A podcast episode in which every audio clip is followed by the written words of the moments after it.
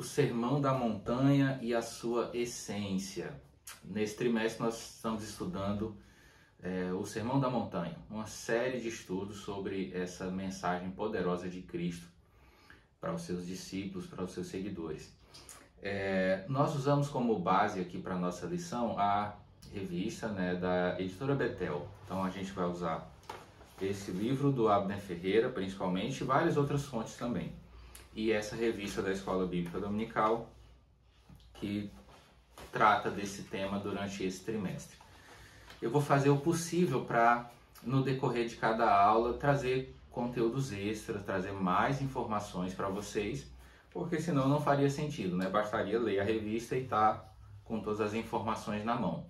Mas a, a nossa proposta é enriquecer o conteúdo, trazer mais informações para que você também consiga enriquecer a sua aula de escola bíblica dominical. Então vamos lá. Ah, na mensagem do, do, da revista, da lição de número 1, ele começa trazendo a introdução, os pontos iniciais sobre o Sermão da Montanha. Né? E ele cita algumas coisas como as bem-aventuranças, mas as bem-aventuranças a gente vai ver no terceiro vídeo dessa série, não é na, na no vídeo de hoje. Então a gente vai fazer uma introdução, entender as coisas é, iniciais, tanto do Evangelho que Mateus escreveu, sobre é, tanto quanto também sobre o Sermão da Montanha especificamente. Então o tema da lição de hoje, né, da aula de hoje, é, é o Sermão da Montanha e sua essência, né? É, como base para esse estudo a gente está é, usando Mateus capítulo 5, né? A gente vai começar do versículo 1 e durante todo esse trimestre nós vamos estudar do, do capítulo 5, 6 e 7 da, do evangelho que escreveu Mateus. Tá? Então, o autor dessa lição é o, o bispo Abner Ferreira, das Assembleias de Deus de Madureira, lá no Rio de Janeiro. E ele começa o primeiro ponto, né, falando sobre conhecendo o sermão da montanha. Bom, antes de, de iniciar propriamente no, no ponto 1 um aqui desse, dessa aula, uh, Mateus ele escreveu o evangelho que leva o seu nome mais ou menos 20 ou 30 anos depois da ressurreição de Cristo. É provável que é, ele ele tenha escrito isso aqui de memória. É, é, pouco provável que ele tenha relatado isso no escrito, redigido no, no momento que Jesus pregava, né? Muito pouco provável. Mas a gente percebe que é, o Mateus, como autor, até pela sua profissão, ele era muito metódico. A gente percebe isso pela genealogia, a forma como ele escreveu a genealogia de Cristo. Então a gente percebe um cuidado de Mateus é, no registro das informações, no registro da, dos fatos né, que foram narrados. Então a gente pode afirmar que o autor é, desse texto é Cristo, foi ele quem disse essas palavras, e o relator, né, o redator dessa, dessa mensagem é Mateus. Mateus era publicano, seu nome originalmente era Levi, e ele registra né, toda essa mensagem profunda, essa mensagem tremenda que é o Sermão da Montanha. Então, no primeiro ponto, é, nós temos aqui uma citação de, de Augustinho, Agostinho de Hipona, falando sobre o Sermão da Montanha. Quem quiser meditar com piedade e reconhecimento o sermão que nosso Senhor Jesus Cristo pronunciou na montanha, tal como lemos no Evangelho segundo Mateus, encontrará aí, creio eu, todos os preceitos necessários à perfeição da vida cristã. Ou seja, Augustinho diz que quem vive aquilo que o Sermão da Montanha é, ensina está vivendo a perfeição do Evangelho, a, a perfeição do cristianismo. É fantástico. Eu creio que esse, esse texto vai trazer muita transformação e muitas bênçãos para a vida de todos vocês. Acompanha todas as, as aulas, acompanha todos os vídeos dessa série, porque eu acredito que é um conteúdo transformador e vai realmente mudar as nossas vidas e vai nos fazer cristãos muito melhores. No primeiro ponto, ele, na verdade, essa, essa lição, essa aula se divide em três pontos. Tá? O primeiro ponto é conhecendo o Sermão da Montanha, que é o que a gente acabou de citar, abrindo aí com a citação do Agostinho. O segundo ponto é o sermão em relação à vida prática. O Sermão da Montanha não é só um conjunto de teorias teológicas, não, ele é prático, ele é aplicável na nossa vida. E a gente encerra falando sobre a natureza do reino de Deus. Então essas esses três pontos é que dividem a aula de hoje. No primeiro ponto, que é conhecendo o Sermão da Montanha, a gente tem três subpontos. O primeiro é o caráter do sermão, depois a gente vai ver o conteúdo do sermão e, por fim, o local do sermão. Então, começando aqui pelo caráter do sermão, é, Jesus ele estabelece valores do reino de Deus nessa mensagem. Ele quer, ele diferencia a sua mensagem, o seu sermão, da mensagem dos religiosos da sua época, que traziam apenas uma lista de coisas que deviam ser feitas ou que não deveriam ser feitas como, como conduta, né? Mas Cristo, ele vai além, ele traz os valores do reino, ele fala de, de das coisas que o reino de Deus é, nos propõe como valores eternos. Né? Ainda nós vemos que é, escolha porque não se pode estar de acordo com ambos. Né? Ele nos coloca diante de uma escolha. Nós não podemos simultaneamente ter as coisas de Deus e os deleites, os prazeres, os pecados do mundo. Por isso é importante é, nós meditarmos nessa palavra para entendermos cada vez mais qual é a vontade de Cristo para a nossa vida. É, eu destaquei aqui três coisas interessantes. Né? Esse, esse sermão de Jesus ele fala sobre relacionamento, relacionamento do homem com Deus e o relacionamento do homem com o seu próximo também. E aí o comentarista, é, pastor Abner Ferreira, destaca aqui três coisas nessa, nesse ponto inicial aqui da aula, né? É, primeiro, Jesus anuncia a chegada do reino de Deus no Sermão da Montanha. Ele chama as pessoas ao arrependimento, é uma segunda coisa que o sermão também faz. E por fim, ele cita as bem-aventuranças de uma vida de uma vida feliz, de uma vida abençoada na presença de Deus. No ponto 1.2, o conteúdo do sermão. É, o, o, Sermão da Montanha é muito abrangente, não só nesse ponto, mas também nos pontos seguintes que a gente vai abordar já já ele fala de muitas áreas da vida distintas, né? Nessa, nesse momento inicial aqui, a gente vai destacar algumas coisas, como o amor, a oração, o jejum, a conduta cristã. Todas essas coisas são a, a, pregadas por Jesus no Sermão do Monte e todas elas são esclarecedoras. Né? Jesus fala de, de uma forma direta, de uma forma é, contundente sobre como deve ser a vida do cristão. No ponto 1.3, o local do sermão. É, por que uma montanha? Né? Por que, que esse, esse sermão é conhecido como o sermão da montanha ou o sermão do monte? É, por que, que Jesus escolheu uma montanha para trazer essa mensagem? Isso pode até parecer é, é, é uma coisa é, trivial, mas na verdade não é. é. Se a gente for fazer um paralelo lá com o Velho Testamento, a a lei foi entregue ao povo judeu em uma montanha. Né? Moisés recebeu as tábuas da lei numa montanha e ele levou a lei, né? levou as tábuas da lei, levou os mandamentos para o povo. E aí Jesus, na hora de apresentar é, é, essa nova aliança, essa nova lei, essa lei de Deus ampliada que, que vai além daquilo que o rito ou as tradições judaicas exigiam, mas que, que vai no coração do homem. Então Jesus também escolhe um monte para é, compartilhar essa palavra, compartilhar a, essa, essa lei da graça, essa lei do evangelho, essa, é, essa vontade de Deus para os homens.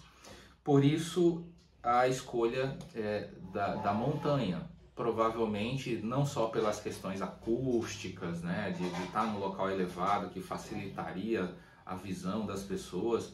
É, isso também influencia na decisão de Jesus escolher o monte para pregar esse sermão tão, tão maravilhoso e tão profundo, mas também os próprios exemplos lá do Velho Testamento, dos quais o povo já estava acostumado. Né? Então, Abraão é, recebeu a, a, a, palavra de Deus, a promessa de Deus, o pacto na, numa montanha. É, Moisés recebeu a lei numa montanha. Então, é, o povo judeu estava familiarizado com essa, essa, esse padrão de Deus revelar-se ao povo é, no monte. Né? Então, tem essa, essa, essa é, singularidade aí da montanha na, na manifestação da presença de Deus. É algo é, curioso e isso se repete aqui também em Jesus. Né?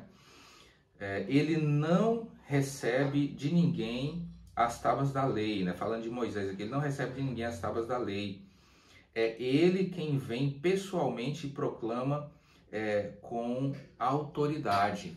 É, diferente de Moisés que recebeu as tábuas da lei, foi levar as tábuas da lei até o povo, Jesus ele, ele é o próprio Deus que desce e encarna e escolhe esse monte aqui para trazer um, eu diria que um resumo do Evangelho é, nessas palavras, nessa mensagem.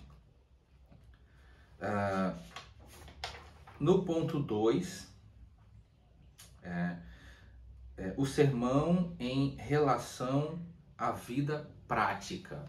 Né? Antes da gente entrar nesse ponto 2 da, da, nossa aula, é, ainda fazendo um paralelo aí da, das, da montanha, né? da, da, da apresentação do sermão através é, é, dessa pregação de Jesus, né?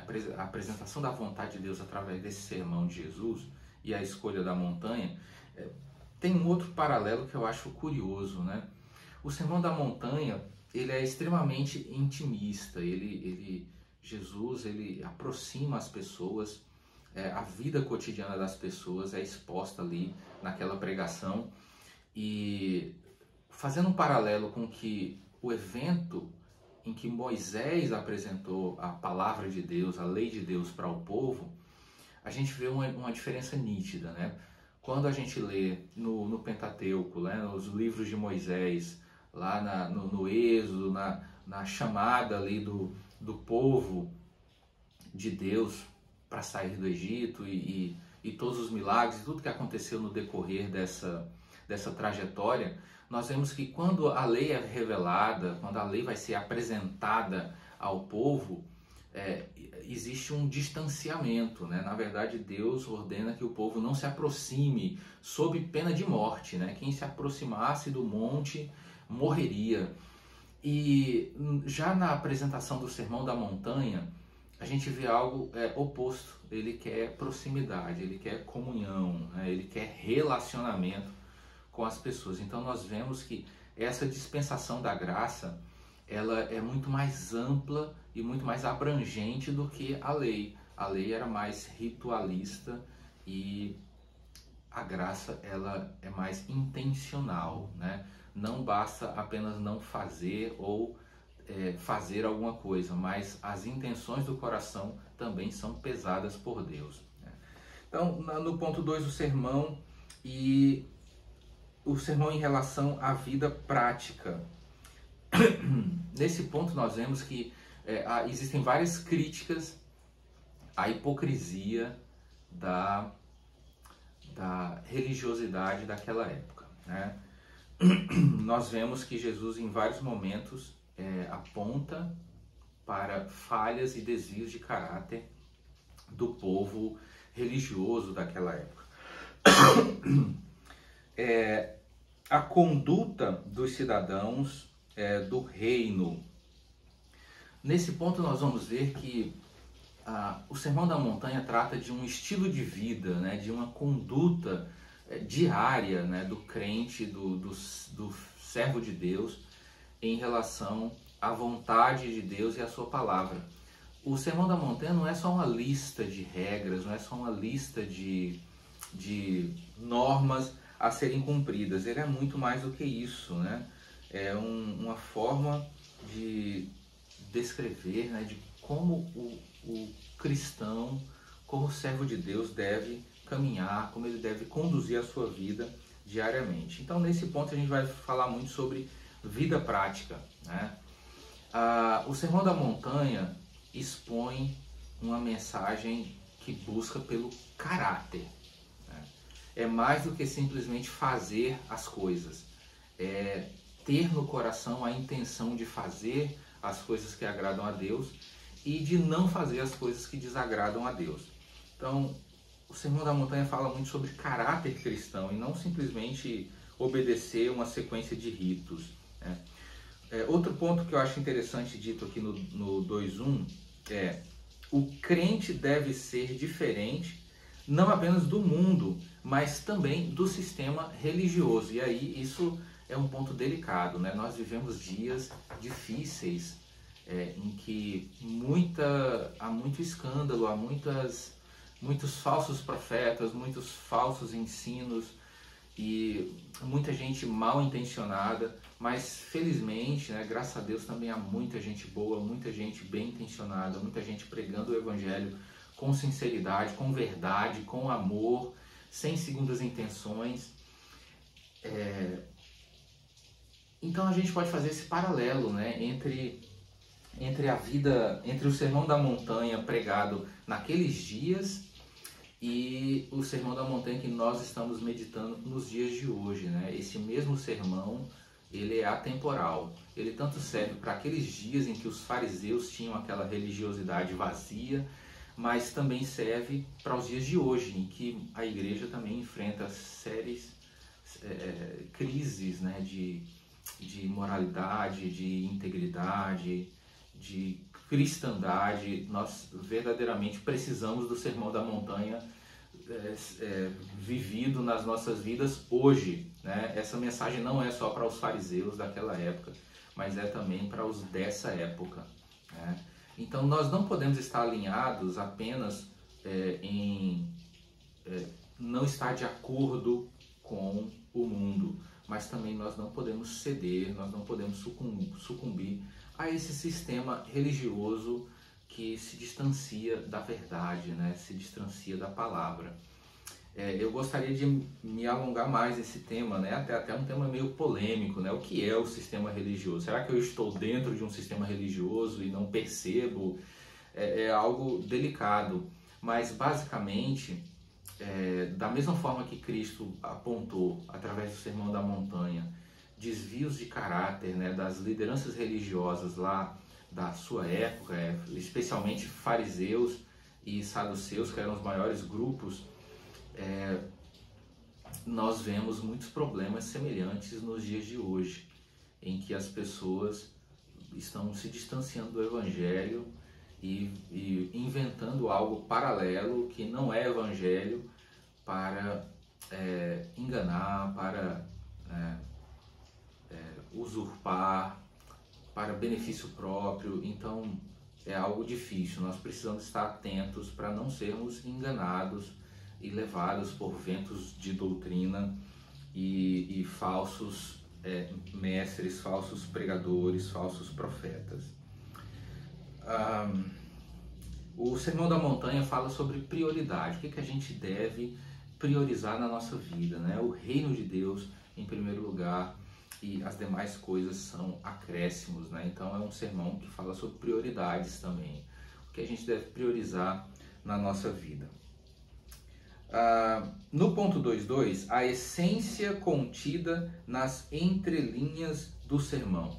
Esse ponto é interessantíssimo. As, as palavras usadas ali, as palavras registradas por Mateus na, eh, na língua grega, quando Mateus escreveu esse sermão, ele estava escrevendo em grego, né, para facilitar a, a, a pregação né, do seu evangelho, para facilitar o acesso às pessoas ao evangelho. Quase todo mundo falava grego nos dias de Jesus. Né? Quando Alexandre Magno é, dominou né, o mundo, né, o seu império se expandiu ali por todo o mundo, houve uma coisa chamada helenização. Ele ele dominava um país, ele conquistava um país e ele obrigava aquele país a aprender a cultura grega, a língua grega. O nome desse processo é helenização, é, é, é forçar a cultura né, subjugada ali na guerra a aprender, né, a, a, viver a cultura grega. Por isso, nos dias de, de, Jesus e um pouco depois, todos falavam grego. É como o, o inglês hoje, né? Hoje o inglês é uma língua meio que universal, né? Se você quer, se você chega em qualquer país ali, você chega na Alemanha, é, ou, ou, na Holanda, e aí você, mesmo que você não saiba falar alemão, mas você fala inglês e os cidadãos de lá falam a língua nativa deles e também falam inglês, como no Brasil muita gente fala o português e também falam inglês. Por isso é, é o, o evangelho foi escrito em grego, né? para facilitar a propagação desse evangelho.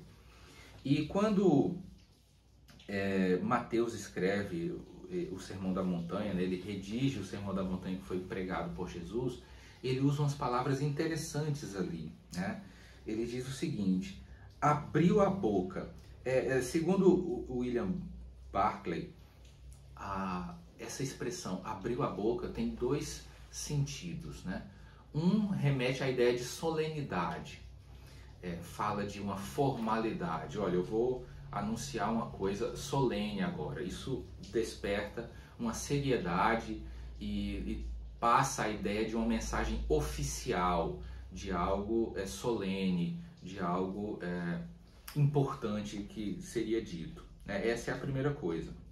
E a segunda coisa é que esse abrir da boca, essa expressão, originalmente no grego, é, está relacionada a falar algo que vem de dentro, algo do coração. Não, eu não vou dizer apenas uma, uma, uma umas frases aqui para que vocês ouçam e obedeçam. Não, é algo que Jesus estava extraindo do seu íntimo, né? do seu coração.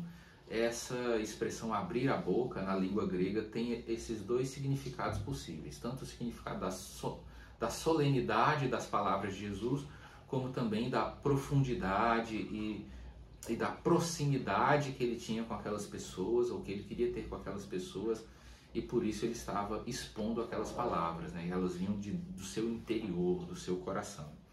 É, é, esse ponto é muito interessante, muito importante da gente entender. Isso nos mostra, como diz o título da lição, né? a essência do Sermão da Montanha. Essa é a essência do Sermão da Montanha palavras que vieram do coração de Jesus. No 2.3, o combate à falsa moralidade. Né? A gente falou superficialmente sobre isso aqui, o ataque às, às teorias né, dos fariseus e dos saduceus. E aí eu destaco duas coisas importantes aqui. Cristo se revela como cumpridor da lei, está lá em Mateus 5, do 17 ao 20. Então, Jesus não veio simplesmente anular a lei, na verdade, ele veio cumprir a lei. É, ele, ele diz isso. Eu não vim é, extinguir a lei, eu vim, na verdade, cumprir ela por vocês. Vocês não têm condição de cumprir a lei, mas eu tenho. Então, é, essa era a intenção de Jesus ao usar essas palavras. E a segunda coisa é que ela tem uma abrangência, né? o Sermão da Montanha e o período da graça eles têm uma abrangência maior do que é, a lei. Ele é mais profunda do que a lei. Quando é, Jesus diz, olha, ó, vocês ouviram o que foi dito, não matarás. Mas eu digo, se você se irar, né, se você se encolerizar contra o seu irmão, é a mesma coisa. Então, vocês ouviram que não se deve adulterar. Eu, porém, digo: se você olhar com cobiça, você já adulterou em seu coração. Então, perceba que a, o Sermão da Montanha ele apresenta um evangelho, uma lei de Deus que é mais profunda do que a lei apresentada por Moisés. Ela vai mais fundo do que a lei apresentada por Moisés.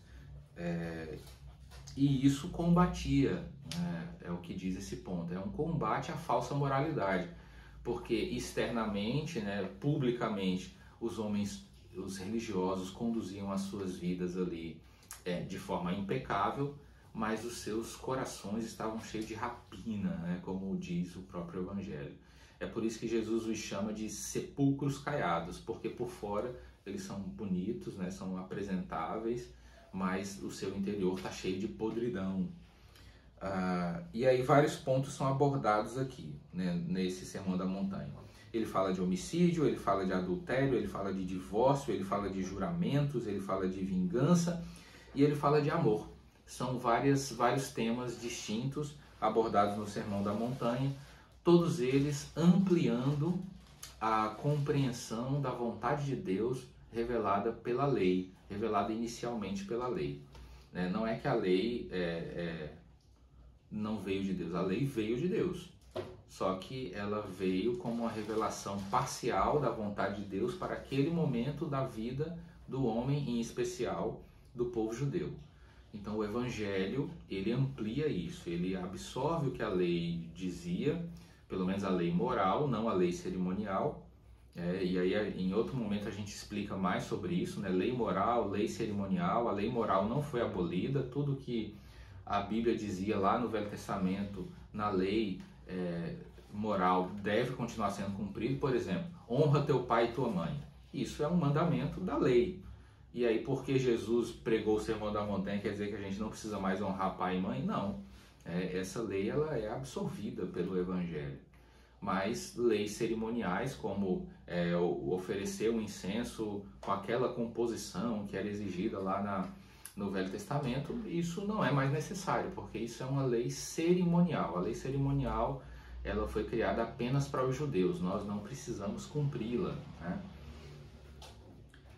E por fim, a gente vai entrar agora no ponto 3, a natureza do reino de Deus, e nós vamos encerrar é, com três subpontos aqui.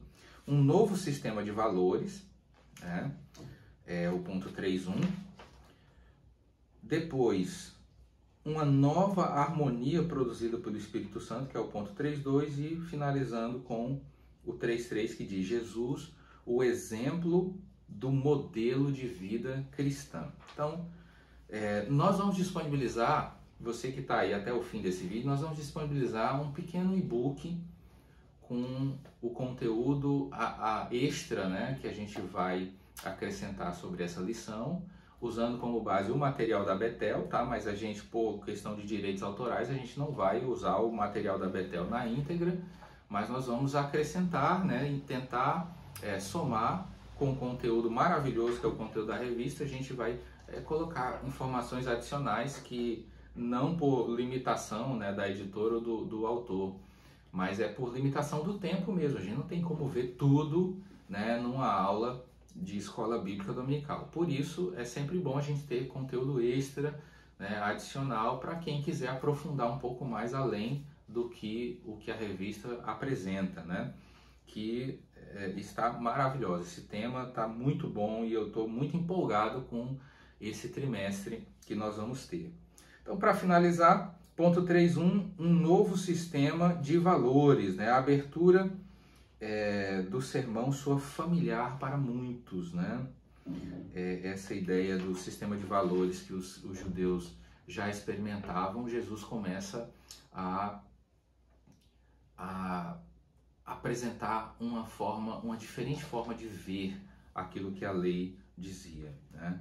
Então, eu destaquei aqui: se perguntarmos a Jesus o que é uma vida abençoada em sua perspectiva, suas respostas nos surpreenderão. É, então, se a gente é, imaginar né, no, no, nosso conceito o que é, que é uma vida feliz, o que é, que é uma vida abençoada, então a maioria das pessoas vai dizer: ah, é ter saúde, é ter condições financeiras de comprar aquilo que eu e a minha família necessitamos e talvez uma coisa ou outra aí que as pessoas podem citar que as fariam felizes. Ah, é viajar de vez em quando, tal. Então tem várias coisas que algumas pessoas consideram como é, uma vida feliz. Mas quando a gente faz essa pergunta para Cristo, né, é, o que é uma vida feliz na perspectiva de Cristo? a gente observa que ele dá respostas bem controversas, ele dá respostas bem diferentes do, do padrão do mundo. Ele começa dizendo: ah, felizes são os que choram, né? E isso é estranho, né? Felizes, aqueles que são perseguidos, é, felizes são os pacificadores. Então são várias é, é, vários conceitos de felicidade que são muito diferentes daquilo que a gente está acostumado a entender como felicidade. É, mas é isso, é essa, é essa profundidade da vida que o Sermão da Montanha apresenta. Né? Ser feliz não é você ter o que você quer. De repente, ser feliz é você é, padecer perseguição por amor do Evangelho. Isso vai, vai, te, vai te dar uma felicidade eterna no céu a gente vai aprofundar mais sobre as bem-aventuranças na terceira aula, tá? É, ponto 3.2, uma nova harmonia produzida pelo Espírito Santo. Né? É, ele apresenta no Sermão da Montanha vários, vários grupos de pessoas que é, ele considera como felizes e que a gente não considera tanto assim no nosso padrão, na nossa forma de enxergar o mundo. Mas ele fala dos quebrantados, ele fala dos que sofrem, é, por sede de justiça, ele fala dos desafortunados, né? Todas essas esses grupos de pessoas, né? Nós no nosso modelo humano nós não consideramos essas pessoas felizes. Como as pessoas desafortunadas são felizes, né? É, isso nos causa estranheza, mas o Evangelho, segundo diz a palavra, ela, ele confunde os sábios, né? Ele é loucura para os aqueles que não conhecem a Deus. ah, nós vemos que o Sermão da Montanha, ele é, apesar de não ter a citação, né, em nenhum lugar dele fala sobre o Espírito Santo, mas nós percebemos a presença do Espírito Santo no Sermão da Montanha. Né? É, no ponto 3.2 a gente vai ver que essa influência do Espírito Santo vai produzir né, transformação pessoal, primeira coisa. Né? crescimento espiritual contínuo, esse é o propósito do Sermão da Montanha, nos ensinar a termos uma vida transformada, uma vida de crescimento espiritual contínuo e, por último, uma vida de maturidade espiritual. Três coisas: né? transformação, crescimento e maturidade. Né? Isso é o que nós precisamos com urgência na Igreja de Cristo nos dias de hoje. Né? Transformação, crescimento contínuo e maturidade espiritual. Para nós encerrarmos, é, ponto 3.3, Jesus, o exemplo do modelo da vida cristã. Nós percebemos que o Sermão da, da Montanha é uma mensagem de contracultura, é uma mensagem que contraria os padrões do mundo. E esse é o modelo, esse é o modelo de vida do cristão. Né? É dar outra face, é, é sofrer por Cristo, é ser perseguido pela justiça, pelo que é certo. E nós, nós vemos isso. Basta você acompanhar as notícias quanto é, de perseguição há para o evangelho, para os cristãos, por conta de coisas justas, por conta de coisas corretas. Né? Temas como aborto, divórcio, é, nós somos contra né, é, é, esse posicionamento e somos perseguidos por conta disso. Né? A, mídia persegue porque a mídia quer um, a mídia progressista, né, quer um liberal, quer liberdade para fazer. As pessoas não querem um Deus que governe sobre elas. Né? Elas não querem um Deus que conduza as suas vidas. Elas querem fazer com as suas vidas o que bem entenderem e o Evangelho nos ensina a renunciar a nossa vida por amor a Cristo. Né? É, então Jesus é esse ideal, ele é o modelo para a nossa vida. E o, o que o Sermão da Montanha apresenta é que é um modelo é, ideal, mas completamente possível. É isso que resumidamente diz o ponto 3.3. É um ideal, mas não é um ideal utópico, é um ideal completamente possível e, e que pode ser é, alcançado por qualquer pessoa. Né? Qualquer pessoa pode viver o que o Sermão da Montanha diz. Eu não vou dizer que é fácil dar o outro lado. Eu não vou dizer que é fácil é, ser perseguido. Eu não vou dizer que é fácil todas as, essas adversidades que são apresentadas ali nas bem-aventuranças. mas eu posso dizer que é completamente possível. Amém? E com isso a gente encerra a nossa aula. Que Deus abençoe você e até a próxima aula, em nome de Jesus. Fica na paz.